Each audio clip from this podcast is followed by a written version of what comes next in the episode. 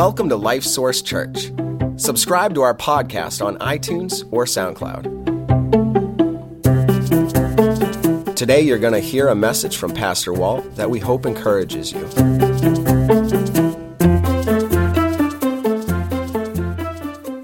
whatever you have for What an amazing thing it is when you think about the truth of the things we sang about today, right?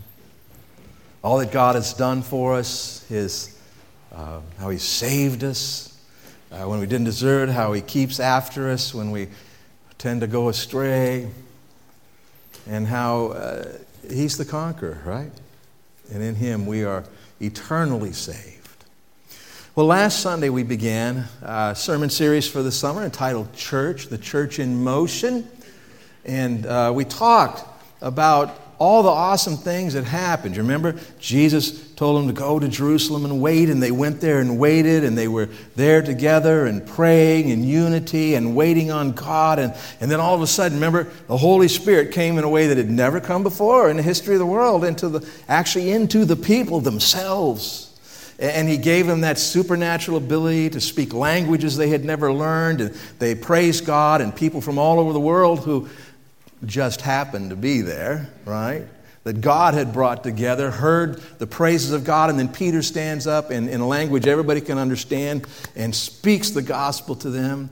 And, and 3,000 people get saved in one day saved, baptized, following the Lord. And, and the church is born, you know, explodes into the world. And, and they're living, you know, they're, they're hanging together, fellowshipping together. God is working. It says that every day more people were getting saved. And, wouldn't it be awesome to be able to experience that in our day? You guys are there, right? It would be. And, and we, we said, you know, could we do that? And we said, yeah. But I got to be honest with you. Maybe I say to you, actually, I'm always honest with you. Uh, and guys, I don't know if there's any way to get on my monitor down here. What's up there? That would be awesome, helpful. Um, so there are times. Um, let me back up. If we're going to experience what the first church experienced, what do we have to do? We have to start where the first church started in unity around the things that really matter, around Jesus Christ, the gospel, praying, worshiping, asking God, depending on God. Then we, you know, we might be in a place to experience what they experienced. But the, the reality is that sometimes I'm, I'm not sure that we will experience it. And I don't want to be a doubter. I believe God can do it. But, but the problem comes, I think, is that when we start thinking about ourselves experiencing this, well, you think about the apostles, right? This is, this is the apostles we're talking about, right? This is Peter, James, and John kinds of guys. I mean, they made the Bible. Well, who, who are we? Do you ever think that way about, oh, that, those people in the Bible, they, you know, and then there's us? Is it just me? And then you think about even the people in your own life, the people who have made such a difference in your life, you know, either, personally interacting with you or preaching and ministering to you, and you think about them, and then you think about yourself, and you think about, well, wow, I know my weaknesses. I know the sins I struggle with. I know my failures. I know. And we start to wonder do we really have what it takes for you know, God to do these kinds of things in our lives. Well, today I want to challenge that thinking. In fact, the Word of God is going to challenge that kind of thinking on our part. So let's open the Bible. Let's turn to Acts chapter 3. It's page 1255 in the Bible that's there in the pew. If you don't have a, a Bible with you today or one in your phone, it's in uh, page 1255 in that Bible. The, what we're going to read here today happened just very shortly after the events that we looked at last week. And so let's just start reading right in the beginning of chapter 3. It says, Now Peter and John went up together to the temple at the hour of prayer, the ninth hour. So in the temple, they had regularly scheduled times of prayer. They go up there probably like they had many times before. And a certain man, lame from his mother's womb, was carried, whom they laid daily at the gate of the temple, which is called Beautiful, to ask alms from those who entered the temple. So he's a beggar. And they take him and put him at this particular gate where a lot of people are coming in and out with the hopes that he can, you know, beg and get enough money to continue to sustain his living. By the way, we, we see later on the story that he was over 40 years old and he's been lame from birth. So this is his life. Verse 3 Who, seeing Peter and John about to go into the temple, asked for alms. Now, alms, we are, then this idea of alms is, is what someone would give to a beggar, you know. If, if you saw and you put some money, that's the idea of alms, sort of a, a charitable giving. Who, seeing Peter and John about to go in the temple, asked for alms. And fixing his eyes on him with John, Peter said, Look at us. So he gave them his attention, expecting to receive something from them, right? We can envision this, right? He's, he's kind of asking in general, and Peter says, Look at us. And so he looks, thinking, Okay, these folks are going to give me some money here. Verse 6 Then Peter said, Silver and gold I do not have, but what I do have I give you. In the name of Jesus Christ of Nazareth, rise up and walk. And he took him by the right hand and lifted him up. And immediately his feet and ankle bones received strength. So he, leaping up, stood and walked and entered the temple with them, walking, leaping, and praising God. Now, would that change your life if you were that guy? Well, yeah. It's a huge thing. But I want to focus in on something that Peter says there in, in verse 6. So let's look back at that again.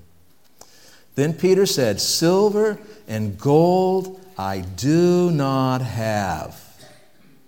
But what I do have, I give you. In the name of Jesus Christ of Nazareth, rise up and walk. Silver and gold I do not have, but what I do have, I give you. You see, our natural tendency far too often is to focus on what we don't have. So we talk here today, say, hey, we're, we're, you know, we're raising money for chairs because we think it's going to be more effective for us as we, we try to carry out the commission God has given us. We, hey, have an opportunity to give money to, for shoes to the uh, little poor children in Nicaragua. Uh, all these kinds of things come along. And, and our tendency might say, well, I, I don't have the money. And that's, that can be real, can't it? I mean, I just don't have the money. I, and we could stop where Peter began. Well, I just don't have that. And our tendency is to focus on what we don't have. You know, we don't have uh, this, this money, we don't have certain possessions, we don't have certain skills and abilities, we don't have the right background, we don't have the experience that's needed, we don't have, right? That's what we tend to focus on. We focus on what I, what I can't do. I'm not able to do this, that, or the other thing. And today I want to challenge you about that. I really want to challenge you about that kind of thinking and get you to shift your focus, not away from, I want to shift your focus away from what you are not able to do. Shift your focus away from what you don't have and get you to begin focusing on what you do have. What abilities do you have? What possessions do you have? What experience do you have? Now, I want you to, to mark this place in your Bible, okay? Because we're coming back to it. We're going to leave it for a little bit. So, mark this place in your Bible. What I want to do is take you to another story in the Bible which really in, in, uh, illuminates these things that, that I want to challenge you about here today, that the Word of God challenges about. Turn to Exodus chapter 4. It's page 63 in the Bible that's in the pew there. Exodus chapter 4.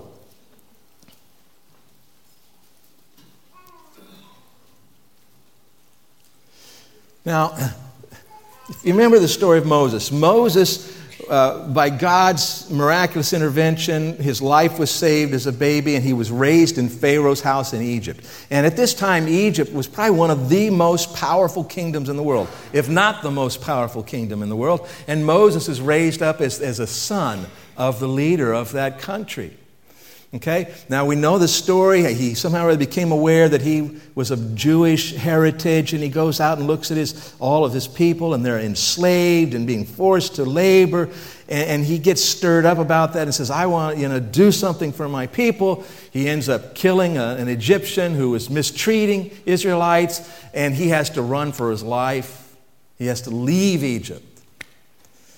And he goes out and becomes the caretaker of animals, a shepherd in the desert somewhere for 40 years.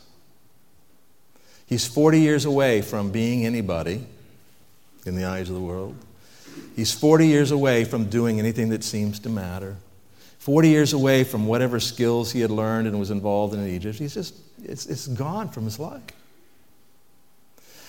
And God shows up in his life and, and he talks to Moses and says, I want you to go back to, to Egypt and I want you to lead my people out of Egypt, out of slavery, to the land that I'm going to give you. I want you to go back and do that. And Moses is having a really hard time seeing himself as able to do that. Who am I? What can I do? What do I bring to the table?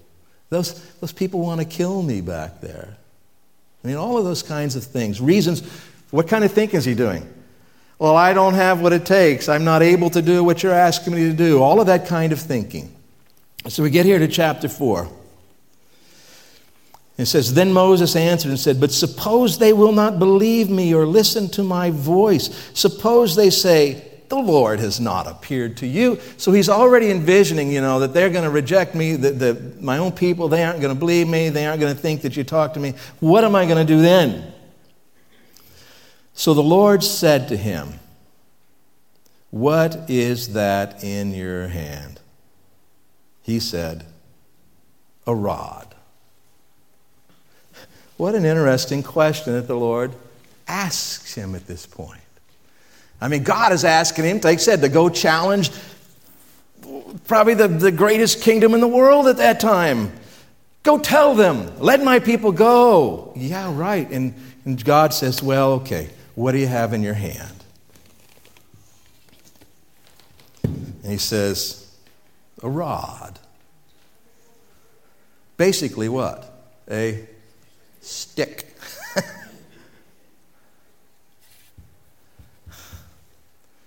well, God, solution to what, Ab- uh, what Moses was facing was what do you have in your hand? What do you already possess. Now, there's another story in the Bible like this. There's a story in the New Testament with Jesus and his disciples, and, and the crowds were growing. You know, he was, he was healing people, and the miracles were getting people's attention. They came and they listened to his teaching. Man, he didn't teach like the regular religious leaders, and, and, and the crowds was growing. And so one day Jesus says to the disciples, Hey, you need to feed these people. Feed these people. And the disciples look around, and, and there are like 4,000, 5,000 people, maybe more. How are we going to feed them? We don't have enough money for that. And they start looking around. And Peter finds a young man who had thought ahead to bring a supper for himself. and the Bible tells us, and I'm just uh, you know, kind of put in today's terms, he had, he had five little dinner rolls and two small, really dead fish. And so Peter brings this to Jesus he brings it to Jesus and he says, Well, we have this, this five dinner rolls and two fish. And then he, he looks up at the crowd again and goes, But what is this among so many?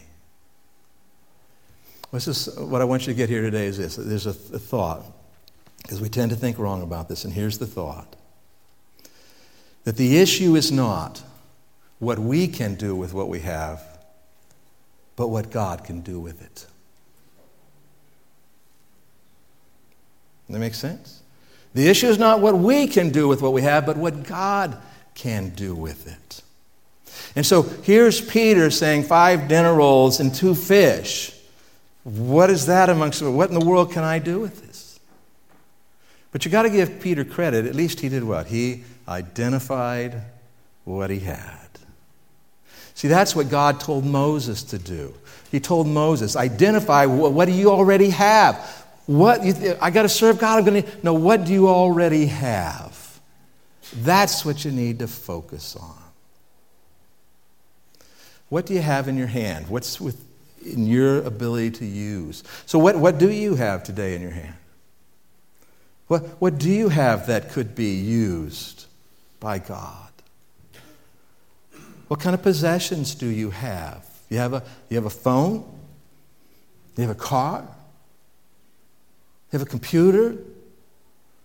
You have a place where you live? What do you have? What, what do you know? You know, what do you, you know about something? You know about, uh, you, maybe you know about computers. Maybe you know about how to organize things. Maybe you know about science stuff. Maybe you know, whatever. What do you know? What can you do?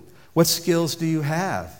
You know, are you able, hey, I'm able to clean, I'm able to fix a car, I'm able to fix a computer, I, am able to design things, I'm able to organize things. I, what do you have? See, that's the question. And, and you start, you need to identify what you already have. Because we don't want to be thinking, wait a minute, I don't have this, that, no. Focus on what do you have. Identify what you have. So let's continue the story here.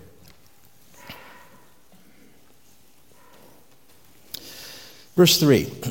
So he's, he's identified. What do you have in your hand? I got a rod, got a stick in my hand. And he said, God said, cast it on the ground. And so he cast it on the ground. He throws it on the ground. And when he does, it becomes a serpent. And Moses fled from it. How many of you like snakes? How many of you don't like snakes? Let me ask you that. Oh, okay. See, you can get that, right? Throw the rod down, all of a sudden it's a snake looking at you. Pew! You're gone. And God has a Moses, hey, Moses, come back over here. Moses, I should continue reading here. Let's see. Then the Lord said to Moses, Reach out your hand and take it by the tail. Anybody here ever grabbed a snake by the tail? Bad idea. You grab by the tail and it comes up and, you know, does its thing. So, but God tells him to pick it up by the tail. And he reached out his hand and caught it, and it became a rod in his hand. And then God said that they may believe that the Lord God of their fathers, the God of Abraham, the God of Isaac, and the God of Jacob has appeared to you. All right? So he's, he's saying, do what I tell you to with this, with this rod. And so Moses here has surrendered what he has to God. You see that? Because he has it in his hand, and God tells him to do what with it? Put it down. Okay? So he is now surrendering his rod to the Lord. And then the Lord is telling him, pick it up, and pick it up the way I tell you to and he picks it up because God has told him to. He has surrendered what he has to the Lord. And now it's really interesting how his thinking changes. Look over in verse 18. So Moses went and returned to Jethro, his father in law, and said to him, Please let me go and return to my brethren who are in Egypt and see whether they are still alive. And Jethro said to Moses, Go in peace. Now the Lord said to Moses in Midian, Go, return to Egypt, for all the men who sought your life are dead. So God is sending him back. And look what it says here. Then Moses took his wife and his sons and set them on a donkey, and he returned to the land of Egypt. And get this, and Moses took the rod, what's it say? The rod of God in his hand. Moses has had a change of mind about this whole thing. Before this was what I have, my rod. Now it's God's rod. Now, elsewhere in the Bible, still calls it Moses' rod. It's still in his hand now, but he sees it differently because he has surrendered it to God. It's now for God's use. Doesn't it make sense to take what you have and put it in the hands of an expert? I would say so. You know, I have a football up here, and we play a Thanksgiving Day Turkey Bowl game in my family. And, and I like to play quarterback. Okay? One of the reasons is because you don't have to run very far. But another reason is because it is so cool, you know, to get the ball and then, you know, roll out and look downfield. And, and I kind of envision myself, you know, I, I tell you what, to be honest with you, I'm just I'm a really good Thanksgiving Day, once a year, playing with a bunch of amateurs kind of quarterback. Okay? I'm a good one. And it's so cool to look down and say, oh, okay, I got to throw it above those guys, but not too far, and throw it. And you throw it, and they catch it, and it's a touchdown, 20 yards. Oh, the crowd goes wild, you know. But I guarantee you something if Tom Brady shows up at my house, I'm going to put the ball in Tom's hands. Because you put the, hands, the ball in the hands of the expert, and amazing things can happen. Right? Can you hold this for me, Mitchell? See what I tell you? and so it is with us. Wouldn't it make sense to take whatever it is we have, whatever it is we already have, all those things we already kind of talked about, wouldn't it make sense to take those and put them in God's hands?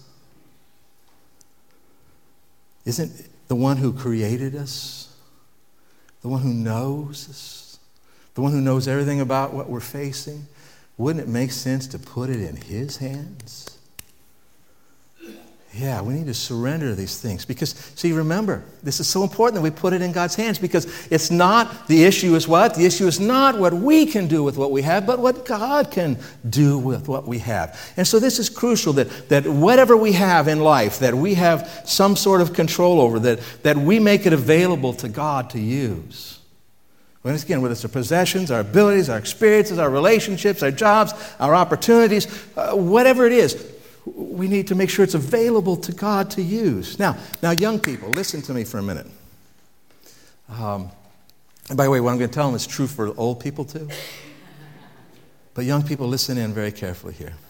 It may be that you find yourself already with some abilities and, and things that you have, and you're confident, and I can use these things, and I do things, and, and people applaud and pat you on the back, and it's awesome. And so you think, I can use these things to serve God.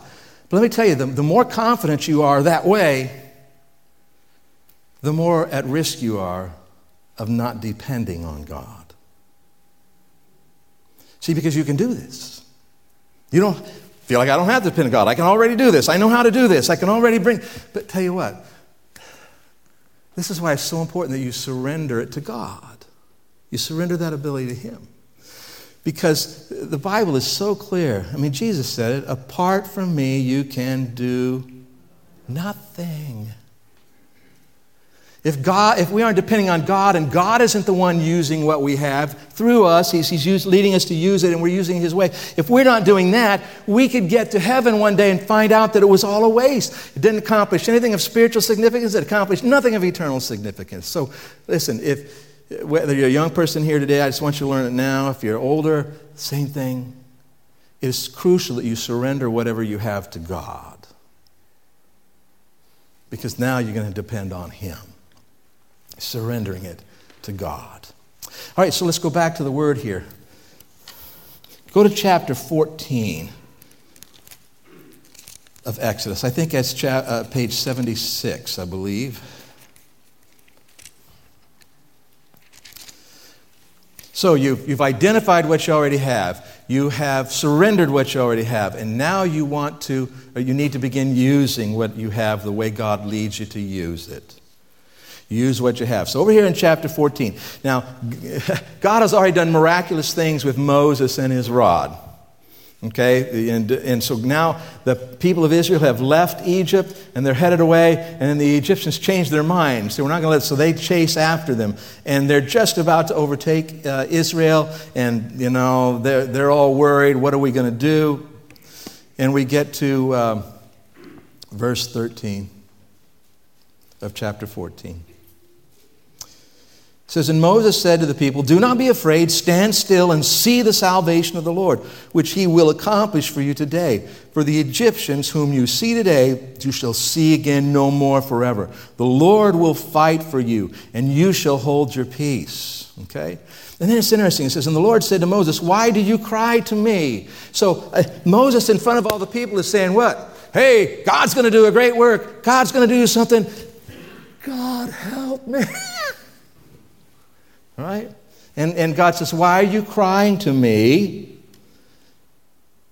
Tell the children of Israel to go forward, but you, but lift up your rod and stretch out your hand over the sea and divide it. And the children of Israel should go on dry ground through the midst of the sea. So God tells him, What, are you waiting for? You already know, I've already asked you what you have in your hand. You've already surrendered it to me. Now what? Now use it. Go use it. Now you might say, How in the world would I know if, how, how, if God wants me to use something for Him? What are the three things we always do as a church? We're always about three things. We surrender to the Lord, we grow to be like the Lord, we tell others about the Lord. And here's the deal if you will focus on those things and keep after that in your life, uh, surrendering to Him, growing to be like Him, telling others about Him, you keep doing this, what's going to happen is God and His Word and your experience in life, you're going to start to see life more accurately. You're going to start to see things the way that really is, the way that God says it is. Not only that, you're going to have heard what God says in His Word so many times that you're going to recognize His voice. And so it's going to just start to make sense. All of a sudden, you're going to realize one day, wow, I, I think I need to use this here. I need to, to take what I have and to do something with it. And, and so then you, you begin to do that. And so uh, here's Moses. And, and God is really saying to him, What are you waiting for? Why do you keep crying? Take your rod and use it. You know, you might you think, well, God wants me to. Say, I don't know. You know, that's. I, I don't know if I'm really ready. I, I don't know if I'm good enough yet, or I don't know. I, just use it. Well, it's kind of scary, you know, because I don't know what's going to happen. Use it. Well, it seems crazy. Like, what difference is it going to make? God says, use it. Use it. Because when we use what we already have in our hands, we've already surrendered to God, and we use it the way He shows us to use it, what can happen? Well, let's look and see what happens here. Here in chapter 14 still. Let's go to verse 21. It says, Then Moses stretched out his hand over the sea and the Lord caused the sea to go back by a strong east wind all that night, and made the sea into dry land, and the waters were divided. So the children of Israel went into the midst of the sea on the dry ground. The waters were a wall to them on their right hand and on their left. And it goes on and tells us that they went through the other side, and then the Egyptians tried to come through, and God closes the water in on them. But, but what you see is that, that Moses takes what's in his hand, he does with it what God tells him to do, and then God does something. Because there was no magic in Moses holding up his rod. But he took what he had and did what God said to do with it, and then God did something big. So you identify what you have in your hand, you surrender it to Him, you use it the way He tells you to, and then you watch what God does. I, I kind of like the it's, it's kind of almost like okay, so Moses now has taken his rod and he's raised it up, and God says, "Here, here, give me that. Let me show you what I can do with that stick." He tells Peter and James and the, guys, the disciples, he says, Okay, give me those five dinner rolls and two fish. Watch what I can do with them. David is facing this giant Goliath, and God says, Hey, David, let me show you what I can do with a slingshot. What do you have in your hands? If you identify it and surrender it to Him and begin to use it, watch what God can do with it. No matter how small you think it is, no matter how insignificant you think it is, put it in God's hands. So let's go back. Because remember, the issue is what? The issue is not what we can do with what we have, but what God can do with what we have. That's the issue. So let's go back to Acts chapter 3.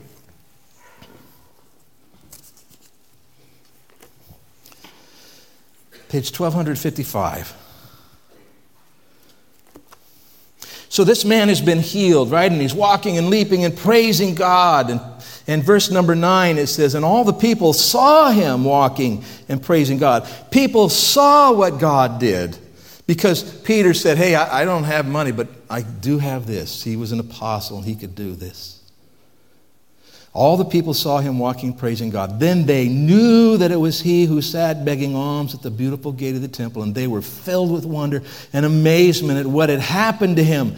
Now, as the lame man who was healed held on to Peter and John, all the people ran together to them in the porch, which is called Solomon's porch, greatly amazed. And so, this, when Peter took, he says, Here's what I do have, and he did it, he used it, it made a difference, and it attracted attention. And people came, and Peter now gets to share the gospel with them. You know, what would it do if you took today and said, I, am going to identify, here's, here's what I do have. Here's some things I have. Here's some things I can do. Here's some things I know. And, and God, I surrender these things to you. I make them available to you to use however you want. Just show me. I'm ready. I'm willing to do it. And then you begin using it the way He wants you to do. And then God works. He makes a difference with it, and it gets attention. Who gets the attention? We do it first, but then we say, What? This is God. This is something that Jesus has done. And we get to reach people. So not only does this make a huge difference in your own life, but it makes a huge difference for us as a church. And some of you may not be familiar with it, but we, we have, uh, God has burdened our hearts here as a church for something we call Vision 2028. And that's that, that by 2028, we envision every person in the greater Worcester area having a genuine opportunity to experience a personal, growing, and overflowing relationship with Jesus Christ. And the only way that happens is if I say, Well, what do I have? Okay, God, it's yours. And I'm going to use it for you. And if I do that, and if all of you do that, then that becomes a reality. If we don't do that, it doesn't. And see this whole idea, this vision. By the way, this is why in our logo you see the words providing a genuine opportunity to know Christ. But the only way we provide a genuine opportunity to know Christ is if we, we take what we have and we give it to God and use it for Him. All of us. Now think about that. If, if most of us here today, maybe if, if, all of us, it'd be awesome, but even if just most of us here today consciously said, God, all that I have, all that I know, all that I can do, it's yours to use in whatever way you see fit, and then you begin to use it and God works. Wow. Can you imagine what God could do? Well, think about what He's already done. Because some people have done that. We're here today because some people have already done this, aren't we? Some of you are saved today because somebody already did this. And we are seeing people reach, but what if we all really got conscious about living this way? What could God do? What, what, what is God going to do? Huge things, eternally significant things. And remember, the issue is not what we can do with what we have, but what God can do with it. That's the issue. So I challenge you today identify what you have, surrender to God, begin to use it for Him, and then let's see what God does. Let's pray. Father, we thank you for your word. Thank you, Father, that you, you take people like Moses who we think of this, this awesomely great man, and he was, but Lord, you took him at that point when he saw himself as nothing. You took him at that point when he, he felt like he had nothing to offer. And you told him to, to look and see what he already had and to begin serving you with that. I pray, Father, that we will do the same. That we will look and see what do we have and, and make sure that we keep giving it to you and keep letting you use it in our lives and to work in us and through us with it. Lord, please stir our hearts about this. Don't let us go about business as usual, Father. This afternoon, tonight, tomorrow, Lord, bring it back to our memory. What do you have in your hand? And Lord, stir us to keep bringing these things online to serve you with. And we look forward to what you're going to do. And I pray this in Jesus' name. Amen.